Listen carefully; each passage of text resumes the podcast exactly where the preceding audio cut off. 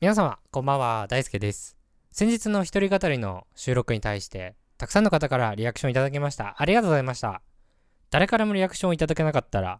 もうやめたろうと思ってたんですが、何人かの方から、何人かの方じゃないですね、たくさんの方からいただけて、本当に嬉しかったです。ありがとうございました。そして、その中で、こんな喋りをしてくださいっていうテーマもいただきましたので、今日はその中から就活を選びたいと思います。その他いただいたものについては、また後日撮りたいと思いますので、ぜひ楽しみにしていてください。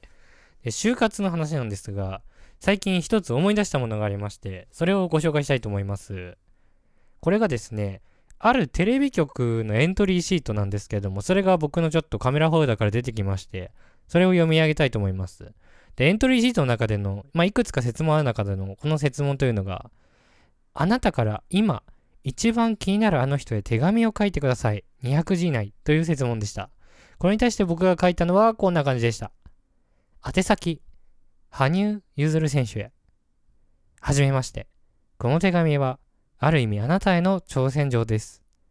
あなたは今や、最も有名な成功をした1994年生まれであると言えます。あなたが金メダルを獲得したとき、私は本当に感動しました。しかし、それと同時に悔しさを感じました。同い年で世界一になった人がいるのに、自分は何をしてるんだ、と、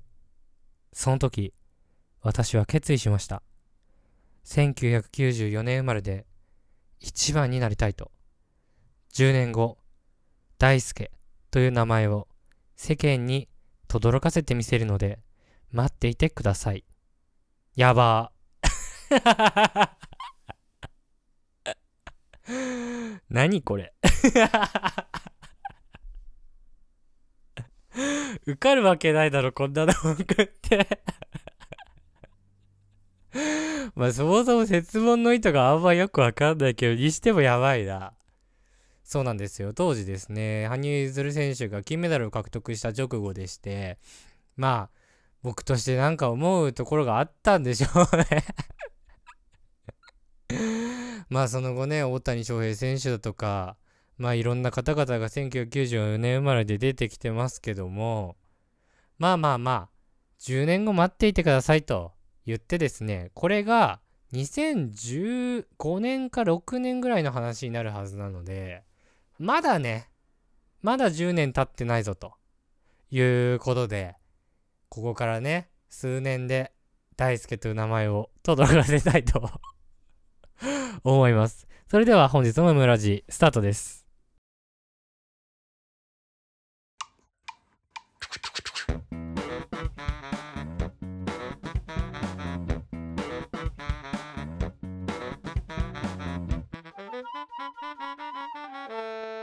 ムムラジ Power play.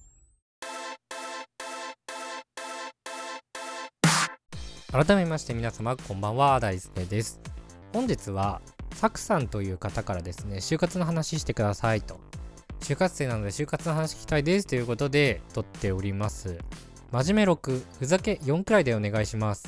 あんまりふざけられると発達しちゃうかもしれないので真面目めでお願いします。っていう風にリクエストをいただきました。はっ倒すなよ。いいだろ。ふざけても。あんまね、人にはっ倒すとか言わない方がいいかなと思うんですけど、就活生だったら特にね。就活って言っても結構いろんな切り口があると思うんですけど、まあ本当に大学時代の就活の、まあ変なエピソードとか、または僕自身の話ですよね。あの、どういう風に決めたとか。で、今ね、会社辞めて無職で転職するところなんですけど、その辺の心理的変異とか、その辺を真面目に喋れたらなというふうに思っております。で、あの、意外とね、ラジオでそんなに喋ってなかったなと思うので、簡単に僕の経歴を先に話しておきたいなと思います。こんなやつが就活について喋ってるってね、分かった方がスッと入ってくるかなと思うので、少しだけ経歴の話します。まず今、僕1994年生まれの27歳ですね。で、今年28になる年です。で大学を卒業しまして文系の大学を卒業しましてえー、ある会社に入りました。まあ、IT 系というか、通信系の会社に入りました。で、4年8ヶ月ぐらい働いてまして、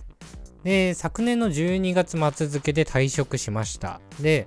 現在は無職なんですけれども、転職活動しまして内定いただいたので、4月1日から、ま、また別のですね、メディア系というか、クリエイティブ系の仕事に就くことになっております。まあまあ、なので、一般的な就職活動をしてきてはいるので、その辺の話もするので、多少ね、参考になればと思うんですが、まあ、実際目指してるところが違うとね、全然考え方とかもいろいろ違いますから、まあ、本当に、あ、そんな感じだったのねと。大輔ってこんなヘラヘラいつも喋ってるけど、そんな感じで考えて生きてるのねと。そういうのをですね、感じてもらえればいいかなと思います。ムムラジはい、ということで、まず最初に話したいのが、僕が就活そもそもめちゃくちゃミスってたぞっていう 話からしたいなというふうに思います。これどういうことかというと、就職活動に向き合うスタンスっていうものが僕は本当に間違ってたんですよ。そのせいであんまり最初うまくいかなかった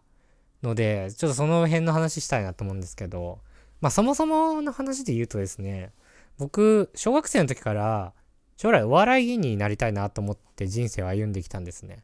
ただやっぱり親の目もあるから勉強もしながら真面目に生きてきたっていう感じだったんですね。で、就職活動大学3年生ぐらいのタイミングですね。するってなった時に、まあ卒業後ね、すぐ笑いになるのはちょっとあれだなと。まあここまで親に育てられたところもあるので、親の目もあるし、まあ一旦それなりの会社に入って、まあ働いてる姿は見せようかなと思いまして、まあ2年ぐらい働いて、お金貯めて、仕事辞めて、養成所行こうかなというふうに思ってました。なので、その就職する先としても、比較的こう、エンタメ系の仕事に就きたいなと思っていて、なので、テレビ局とか、映画の配給会社とか、その辺を受けようかなというふうに考えてました。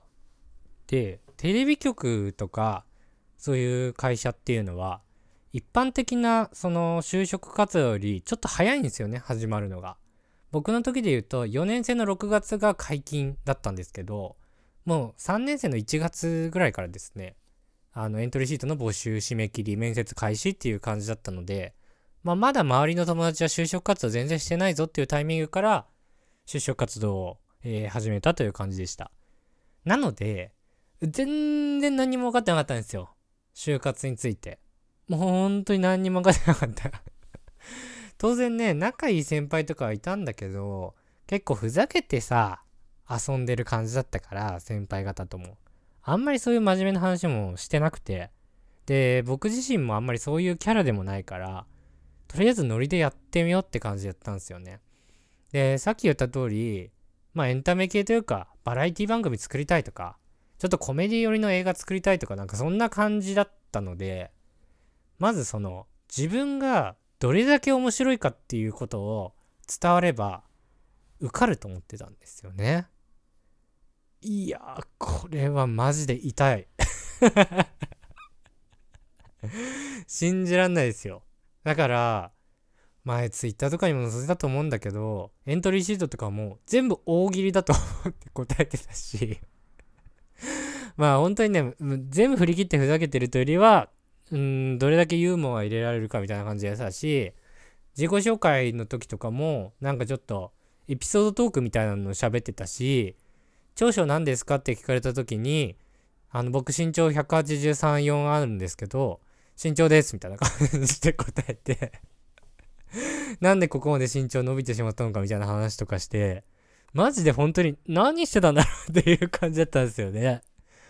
いや、これはね、うーん、もしかしたらでも、陥りやすいやつというか、かかってたっていう表現になるんですよね。まあ、で、これどうしなっちゃったかっていうと、想像力も知識も何も足りてなかったからなんですよね。まあ、今思えばさ、全然すぐ想像できるんだけど、例えばテレビ局に入社して、バラエティ番組作りますってなった時に、まあ、ディレクターみたいな仕事になるわけじゃないですか。じゃあディレクターって何してんのっていうと、もういろんなことの調整業務なんだろうなっていうことが今になって想像つくわけですよ。まあ、例えば実際に作ってるのは制作会社さん、編集したりだとか撮影したりとかしてるのは制作会社さん。で、企画してるのは作家さんとか、元上のプロデューサーとか、そういうわけですよね。で、まあ当然最初入社したらアシスタントディレクターとかディレクターから始めるわけで、まあその辺のつなぎをしたりだとか、また実際の現場ですよね。ロケ先を抑えるだとか、あと演者さんの待ち時間のなんかケータリング用意するだとか、あとは演者さんがね、どれ、どういうぐらいこう入った状態で、スイッチが入った状態で楽しく撮影してもらえるかっていう準備だとか、やっぱそういうもろもろのことですよね。あとは、なんか前聞いたのは、その演者さんがさ、そのスポンサーがやっぱりついてるわけで、なんかの CM 出てるから、そのなんかの CM と関連するような他社の製品を PR するような番組になってないかとか、っていうのは多分そのタレントさんのマネージャーさんと調整したりだとか、まあ、本当にそういういろんな調整する、みんなで一個の番組を作るために下支えをする、みたいな仕事が、まあ、おそらくテレビ局の最初の仕事なのかなと思ってたんですけど、まあ、要はそれって面白さって全然いらないわけですよね。当然面白さが要求される場面も出てくると思うんですよ。企画書提出してみとかね。ただそれって一遍に過ぎなくて、ほぼほぼいらないわけですよね。普段のユーモアさなんて。それよりは皆さんを円滑に楽しく、えー、気持ちよく仕事してもらうための下支えみたいなことから始まると思うんです。なんかそういうのを、マジで想像しなかったんですよね。身長です、長所、みたいな。言ってるやつがさ受かるわけないですよね。そうそうそう。これがね、めちゃめちゃ遅かった。わかるのが。で、就活始めて、半年ぐらいかな。で、やっと分かったんですよ。で、その頃にはもう、当然、東京とか大阪の大きいテレビ局、そして札幌の地方局、僕は北海道出身なんで、ね、札幌のテレビ局も受けてたんですけど、その辺がもう終わっちゃってました。そうだったんですよ。で、もうそんな感じでね、全部棒に振っちゃった。逆に棒に振ったから理解できたのかもしれないけど、っていうのがあったので、まあ今はちょっとテレビの話にしましたし、まああくまでちょっと想像で語ってる部分もたくさんあるんですけど、まあそういう意味だと、まあ皆さんが就活する時にも同じこと言えると思ってて、やっぱり向こうも人間なので、いかにして僕という人物が会社にとって利益かっていう風に見せなきゃいけないわけで、なんかその辺がね、マジでできてなかったっていうのが 僕の就活の大きな失敗で、全部感覚で、ちょっとかかってて、うん、ミスりまくったっていうのがありましたね。まあそんなこともあったんですけど、もう綱渡りでね、僕、そういう系しか行きたくねえなと思ってたんで、金融とかさ、メーカーとか、商社とか、えー、文系がね、受けそうな会社はマジで受けてなくて、で、まあなんか奇跡的にね、ケーブルテレビの会社さんがあって、そこからは一社内定もらいましたっていう感じでしたね。5月ぐらいかな。で、まあほぼほぼ就活やめてたんだけど、ちょっとそのケーブルテレビの会社があんまり行きたくない理由があって、で、何かっていうと、最初の1、2年は、各ご家庭に行って営業活動してくださいっていう感じだったんですよ。まあ、要はその、ケーブルテレビやってみようかなっていうお問い合わせが来たご自宅にご訪問して、こういうプランありますみたいな感じで説明して、できるだけたくさんプラン入ってもらいましょうねみたいなことですよね。それが最初入社して1、2年やってもらいますっていう風に言われていて。で、さっき言った通り僕2年くらいしか会社で働く気なかったので、それで会社人生終わるのってないなって思ったんですよね。後々ね、なんかテレビ番組のディレクターとか映画も作ってる会社だったので、映画のディレクターとかもやらせてくれるよみたいな話はあったんだけれども、まあ実際いつできるかわからないし、それ待ってたらもしかしたら5年ぐらい経ってるかもしれないし、っていうのがあって、うーんって思いながら、まあでも、他にもらってないしなって思ったんですね。で、その中、ノリでもう一社受けて、で、それが、あの、通信系の IT の会社だったんですね。で、それは、まあ、全然エンタメ領域ではないんだけど、当時、なんかこう、日本中に Wi-Fi とかが普及するタイミングで、まあ、スマートシティみんなで作っていこうぜみたいなノリがあったわけですよね。まあ、遠隔医療だとか、まあ、まだ全然今もできてないけど、自動運転とか、まあ、そういうのをやっていけるような会社ですみたいなところがあって。で、仲いい一個上の先輩がそこに入社してたっていうのもあって、まあ、結構いい会社でっていうのは聞いたんですね。しかも1年目から、ちゃんと大きいクライアントを任せてもらえるっていうのを聞いていて。なので、まあ、そこノリで受けて。そしたら、まあ、さっき言った教訓があったからね。就活の かかっててミスりまくった教訓があったから、まあ、なんとかそこは内定いただけませて、で、結局、まあ IT 系の会社もそこしか受けてなかったんだけど、そこに決めましたっていうのが大学時代の就活の流れですね。で、この後は、えー、就活していく中であったエピソードをいくつかご紹介したいなと思います。むむむむむ。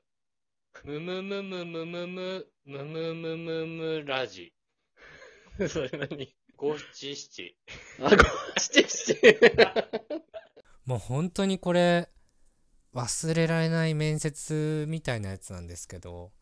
札幌のテレビ局を受けた時に、これもまた3次面接ぐらいだと思ったんですけど、集団面接だったんですよ。えっ、ー、と、僕とあと2人と面接官3人みたいな感じで3対3でやるぞみたいな感じで、まあ集団面接っていうのは同じ質問を一人一人答えていくっていうスタイルなんですが、その時の3人っていうのが、まあ僕と、で、もう一人が、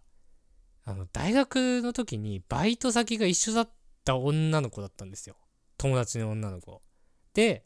あともう一人が知らない男の子みたいな感じだったんですけど、いや、これが最悪で、これなんでかっていうと、まあその、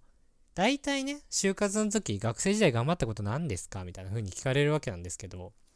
まあそれをね、結構僕バイト先の話してたんですよ。だからその女の子と同じバイト先だったので、同じ話をしてたんですよ、多分。その子と僕が。なので、え、やばいと思って。やばいじゃないですか。そうなんかやっぱりその同じ先輩にエントリーシートを見てもらったりとかもしてたからほぼ同じような話書いてるんですよねエントリーシートにも。で面接でも同じような話してきてるんですよ。だからその聞かれた時にさ学生時代頑張ったこと何ですかって聞かれた時にその同じ話してたらやばいじゃん。3人中2人が。そしたら2人とも落ちちゃうじゃん。マジでやばいと思って。でえどうしようかなと思ってたんですよね。でまあ順番的に女の子僕もう一人の男の子みたいな感じで答えていくって感じだったんですけどいやどうしようかなみたいな。かぶった話するのも申し訳ないから大学のゼミの話でもしようかななんて思ってたわけですよね。で、えー、じゃあ学生時代頑張ったこと何か教えてくださいみたいな感じで言われてその女の子当てられたんですよね最初に。そしたら女の子めっちゃ普通にバイト先の話したんですよ。ええー、と思って。ずるーと思って。先に当てられたからって、俺もそれ言えるわ、みたいな。全く同じ話俺もできるよ、それ、と思って。めちゃめちゃベラベラ喋るじゃん、みたいな。こういう時ってさ、恥ずかしくならない？知ってる話、分かってる人いたら。ねえ、普通嫌じゃない？めっちゃ普通に言うじゃん、みたいな。で、質問にも応答してるわ、と思って。その試験官の質問俺も答えられるわ、みたいな状態でさマジかよと思って。こいつせこうと思って。いや、普通さ、お互いにしないじゃない？正解は。ね正解はお互いにその話しないじゃない。ねで、まあちょっとしょうがなかったね、あれはって言ってさ、終わらしゃいいじゃん。お前するんかいと思って。あれマジでびっくりしたわいや、だからさ、もうその手札使われちゃったからさ、俺小学校ゼミの話して。そうそうそう。もう本当にあれ嫌だった。なんか調子狂っちゃってさ、もうそっから俺も。なんかもうどうでもよくなってきてさ、結構適当にやってたんですよね。で、まあ僕答えまして。で、隣の男の子。いや、こいつもね、マジで本当に最悪で、まず、こいつね、遅刻してきたんすよ。面接に。午前中だったんだけどね9時10時ぐらいからスタートだったと思うんだけどなんか1時間ぐらい遅刻してきたんですよまず最初筆記テスト受けてから面接つながってたんだけど筆記テストにまず遅れてきたんですよねでああこいつやってんなと思ってでなんか面接始まった瞬間にさ「いやすいません遅刻してしまってすいませんでした」みたいな「えどうかなさいましたか?」って言われて。実は交通事故に遭ってしまって。って言って嘘つけ 絶対嘘だろ。信号渡ってたら乗用車にぶつかられてみたいな。それで救急車呼ばれて病院行ってきたんで1時間遅刻しました。嘘つけ もっと遅刻するだろう。だとしたら来れないだろう。だとしたらおいと思ってこんな大嘘あるみたいな。でなんか面接官もさ意味わかんないからさえその交通事故向こうのお相手の方の名前は分かりますか？みたいな言われて。そしたらそいつがさえー、っと確か佐藤さんだったと思う。佐藤かい。おい。一番可能性高い名字出しましたじゃないんだよ。何よそれと思ってさ。本当に。こんな大嘘あると思って。こんな大嘘ありますかと思ってもうめちゃめちゃ調子狂っちゃってさ。もう本当に嫌な気持ちになっちゃったよ本当に。でさちょっともう一個あんだけどそうなんか僕のその友達の女の子がさそのフルネームねなんとかなんとかですみたいな感じで答えてたわけなんですけどその下の名前があやめだったんですよね。あやめって。あやめっていう名前で。でああやめってちょっと珍しくていい名前ですね。みたいな感じで言われてあそうなんですよみたいな。実はその季節的にあやめの花が咲いていて実はその名字にもちょっとかかってるんですけどその季節にあやめの花が咲く季節だったのであやめっていう名前にしました。で実はお姉ちゃんもこういう名前でこの季節に生まれたからこの花の名前っていうのでその家族がつけてくれました。みたいな感じで言っててうわそれはいいですねみたいなくだりがあったんですよ。何よそれってね僕は思ってきたんですけど。なんだその話と思って本当かみたいな風に思ってたんですけどで僕も名前答えまして何々大輔ですって聞いたらの大輔っていう名前の由来はどういうところから来てるんですか？って言われてさ知るか？といや、知ってますよ。知ってるけどやめろって思いましたね。なんか僕、ちょっとあんまりよく分かってないんですけど、僕も。なんか確かドラマかなんかで、大輔っていう男の子が出てきて、その子がすごいいい子だったからその名前もらったみたいな感じで、親からなんかじれっと聞かれたような気がしたんですけど、なんかね、聞くなよ、そんな話。と思って積みましたよね。まあそんなのもあってね、もう全然うまくできなくて、結構入りたかったんだけど、そこの会社。まあそもそも僕のちょっと考えたその会社の考えも全然フィットしなかったからね。面接自体が全然うまくいってないっていうのはあったけど、で、結局、その女の子は、その会社から内定もらって、僕はそこ3次面接で落ちましたね。あれ本当に最悪だった。あともう一つ就活関連でお話ししておきたいことがあって、これが情報収集なんですよね。で、まあ、結局、どんな質問聞かれるかとか、どういう考えの人を取ろうとしてるかっていうのを、いかに情報として得とくっていうのが、結構就活では大事なわけですよね。で、当時、まあ当然 OB 訪問とか、その先輩とかに、えー、受けたことある先輩に聞くっていうのは当然あったものの、やっぱりリアルタイムな情報を得るってなると、就活掲示板、民衆と呼ばれるものがですね、重要になってくるわけですね。まあそこで結構その、就活生同士が情報交換する掲示板サイト。で、まああの、企業側からはね、あれ使わないようにみたいなお達しが来たりとかもするんだけど、やっぱどうしても使いますと。っていうところで、まあその、コメントはせずに流し見だけしてたんですよ。ああ、こんなこと聞かれるんだみたいな感じで書いてくれる人もいるからさ、親切な人が。で、見てたんだけど、そこである法則に気づきまして、あれと。ハンドルネームが男の名前、例えば、シュンとかタクヤとか、そういう名前の人に返事は来ないけど、花とか、リンとか、そういう女の子に対しては、返されてることが多いぞってことに気づいたんですね。これね、やっぱ男ってバカなんですよね。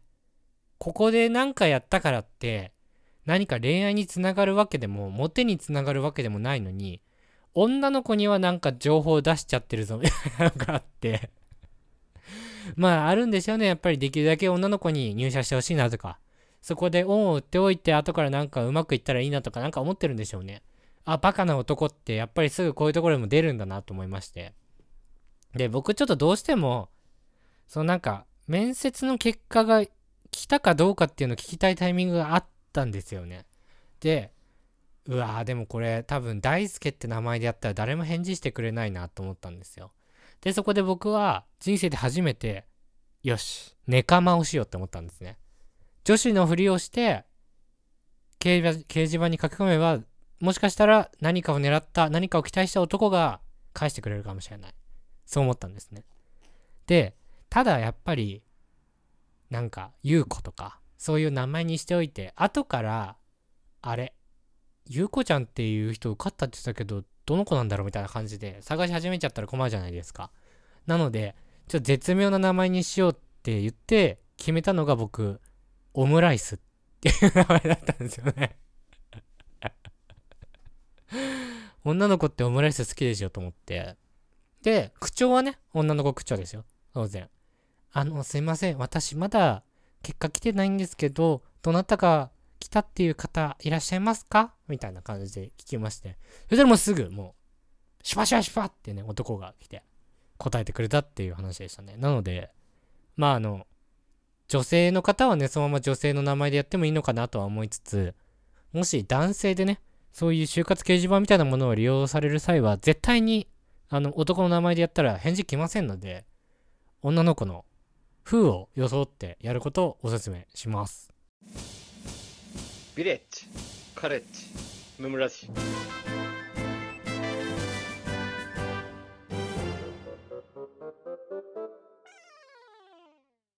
はい、ということで、ちょっとおふざけパートもありましたけど、また少し真面目な話に戻りまして、なんで4年8ヶ月働いた会社辞めたのとか、まあ、あとは、今回ね、辞めた後無職期間ちょっとあったんですけど、なんでまた働こうと思ったのみたいな話をしたいなと思います。まずそもそもね、最初に2年ぐらいで働いて辞めてお笑い芸人になろうかな、みたいな話なんですけど、まあそれはね、まあちょっといろいろあったんですけど、まず2年目ぐらいで、彼女が会社内でできて、まあ結構楽しく生活してたんですよね。で、仕事自体もね、まあそこそこ面白くて、なんかそのタイミングで大きく辞める理由が、そのお笑い芸人になりたいぞっていううっすらしたやつ。で、ぶっちゃけいつ辞めていつなってもいいと思ってたから、なんかとりあえずもうちょっとこのままいようかなって思ってたっていうのと、で、じゃあいざちょっとそろそろ辞めようかなって思った時期が来たんですけど、ちょうどね、コロナが流行り出しちゃって、それが、えー、3年目の後半ぐらいですよね。で、なっちゃって、なんか身動き取れなくなっちゃったっていうのがありましたね。で、なんかコロナ禍に入ってから、僕のなんかお笑い芸人というものに対する考え方が少し変わっちゃって、っていうのもなんか、やっぱり僕は劇場で活躍して、後々テレビ出るみたいな、なんかそういうのを思い描いてたわけなんですけど、当時やっぱりこう YouTube とかね、TikTok とかそういうのも流行り出しちゃって、なんなら、賞レースとか劇場で、そんなに活躍してない方々も、YouTube とか TikTok っていう場でめちゃくちゃ活躍することによって、テレビに出られるようになる。まあ、フワちゃんとか、特にそうですけどね。なんかあれ見てると、いや、なんか養成所に今から通って、どうこうするっていうのはちょっとちげえなって思ってきたっていうのがあります。で、友人の中にも、YouTuber で生計立ててる人も出てきて、その頃に。なんかそうなってくると、自分のやりたいことって自分一人の中で完結させる方が、より他の人に影響されて楽しくできるかなと思ったっていうのはありますね。で、まあその延長線上で、まあノートとか、えー、このラジオとか、ちょっと YouTube もやってたんですけど、とかをやって、まあ、言ったらこう、自分がやりたいと思ってること。もともと僕はあれなんですよね。自分が面白いと思ってるものを作りたいとか、そういうのがあってお笑い芸人になりたいなと思ってたんで、まあなんなら、その、辞めるかどうか迷ってる時期に、ノートとかブログ、ラジオとか、YouTube やることによって、その自分の欲求っていうものものがだいぶ満たされてきたっていうのがありました。じゃあね、会社辞めなくてよかったじゃんって話にもなってくるんですけど、まあそれは若干また別の話になってきて、まあ僕、IT 系って言いながらね、まあそのもう少し詳しく言うと SIR ってね、呼ばれるもので、まあシステムインテグレーターってやつなんですけど、まあ要はですね、どっかの会社さんが、こういうシステム作りたいぞってなった時に、どういうルールでやるかとかっていうのを一緒に考えて、で、物品とかネットワークの調達っていうのを代わりにやるぞみたいな感じの仕事なんですね。まあ、具体的に簡単に言うと、テレワークとかをやりたいなって思ってる会社さんがいるじゃないですか。社員にテレワークさせたいぞって思ってる会社さんがいて、じゃあどういうルールで社員さんにテレワークやらせましょうかとか。で、テレワークやるときのパソコンとか、えー、通信環境どういうのにしましょうかみたいなのを話して、で、お客さんの代わりに全部用意するみたいな、そんな仕事だったんですけど、なんかね、5年近くやってると、飽きてきたっていうのも当然あるんだけど、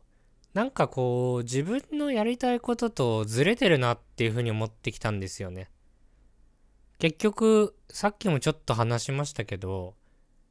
こう、Wi-Fi 日本に普及させて、こういうスマートシティ作ってこうぜみたいなのって、こう、一般的な人々、生活者の生活にこう影響を与えられるような仕事で、面白そうと思って入社したんですけど、実際その IT のトレンドみたいなのもあって、どっちかっていうとその社員さんがどうやって働きやすくするかとか、より効率化するためにこういう AI を使ってとか、RPA を使ってとか、なんかそういうのになってきて、そう。なんか、誰かに影響を与えられてないなみたいな。なんかそんな感覚になってきて。で、会社からも、どっちかって言ったらそのコンサルティング力とかっていうものよりはなんだら一つの案件をエンジニア部分まで一人で自己完結でやれるようになってくれみたいな。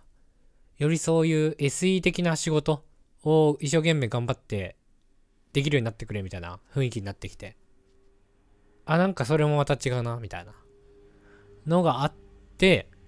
なんかやりたいことと求められてることがなんか全然違くて。なんか僕はこう自分の考えたアイディアとか自分が関わったものであ生活便利になったよねとかわこれ面白いなとかあこれ楽しいなとかなんかそんなのがいいんですけど全然そういう方向性じゃなくなってきてあじゃあやめようかなって思ったんですよね。はい。で転職活動は正直するかどうか迷ってて、うん、なんかこの際一人で働いてもいいなみたいな。フリーランスでもいいなって思ったんですよね。まあそれは一番幸せなのは YouTuber 当たるとか、ラジオとかで金稼げるとか、そういうのはあるんだけど、まあそれはプライベートでやるとして。だからなんかそれをお金を稼げる方向性でやるっていうのはちょっと違うなと思ってたんですね。で、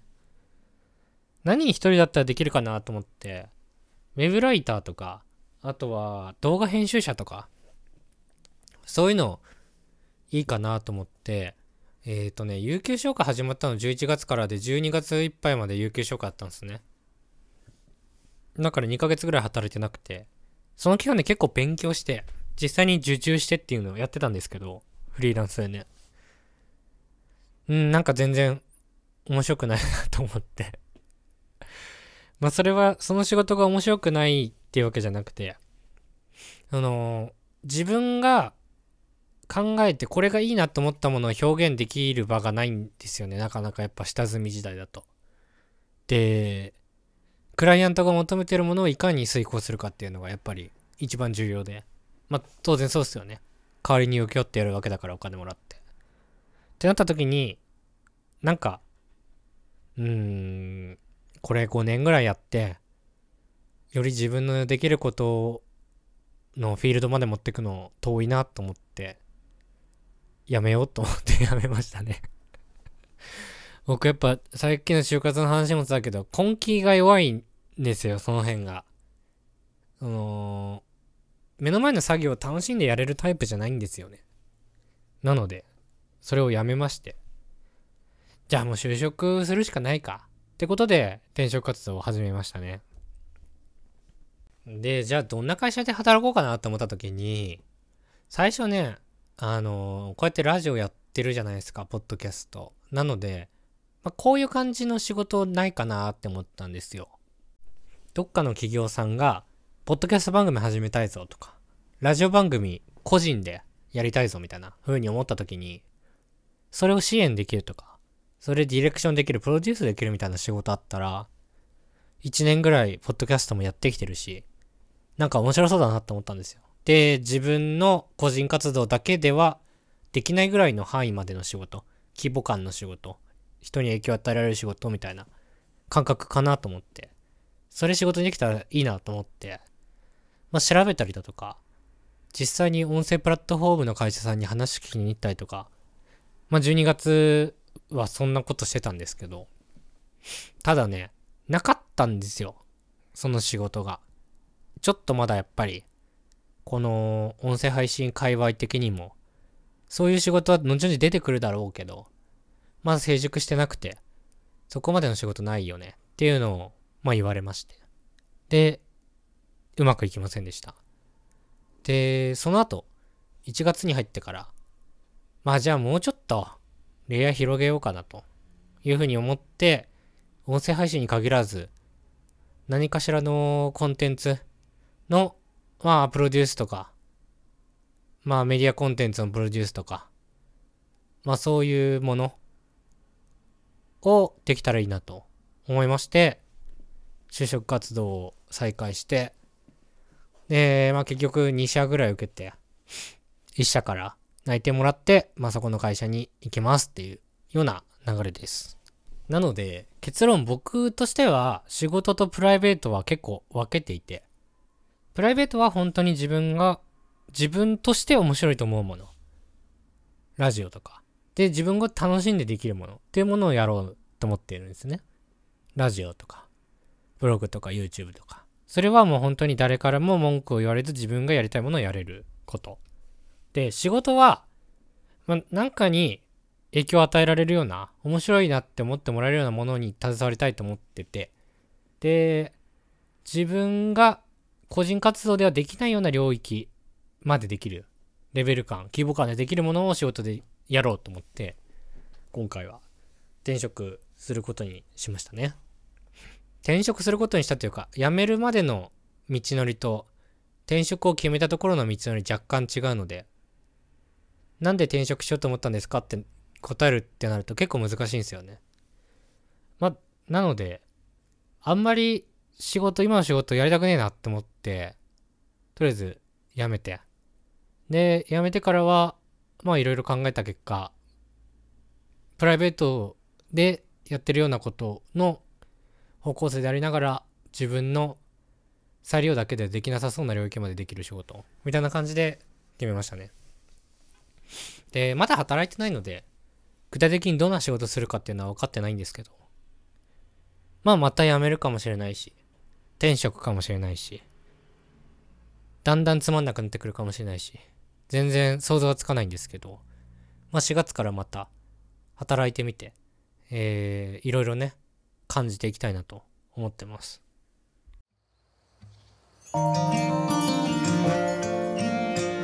はい、ということで本日は就活に関連した話をいろいろとしてきましたけど、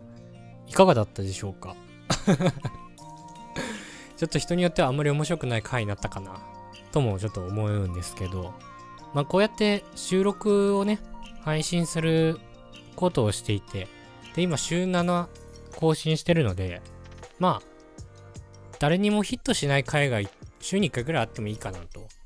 で、まあなんなら誰か一人でもヒットすればいいかなと思って撮ってみてます。まあ、結構その、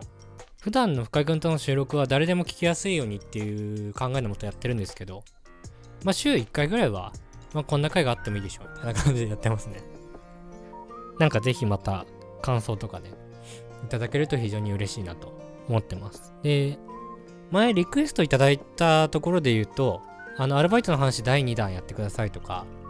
あとは友達の話してくださいとか、あとは会社であったエピソードをいろいろ教えてくださいみたいな感じで言ってくださってたりする方いたので、その辺をまた、まあ、来週再来週ぐらいで撮れたらなというふうに思っております。で、今日就活の話も結構絞って喋っちゃったので、で、ちょっと結構真面目な自分のこととかも入れ込んでたので、本当の一個一個のエントリーシートの振り返りとか、そんなのは今日ちょっとあえてしないでみたので、まあその辺もいつかまたできたらなというふうに思っております。ということで、今日も結構長くなっちゃったんですけど、ね、なんならすごい眠くなっちゃった人もいるかなと思うんですけど、聞いてくださって本当にありがとうございました。えー、よかったら、えー、チャンネルフォロー、そして Spotify と Apple Podcast ですと、レビューが星で押せるので、ぜひポチッと押してくださると幸いです。そして感想は、ハッシュタグムムラジでツイートしていただけると大変嬉しく思います。えー、そしてお便りも常に募集しておりますので、ぜひぜひよろしくお願いします。それでは今日はお付き合いいただいてありがとうございました。おやすみなさい。番組の感想はハッシュタグムムラジでぜひツイートしてください。お便りも常に募集しておりますので、そちらもよろしくお願いします。チャンネルフォローやレビューもしてくださると大変喜びます。それではまた明日、ありがとうございました。ありがとうございました。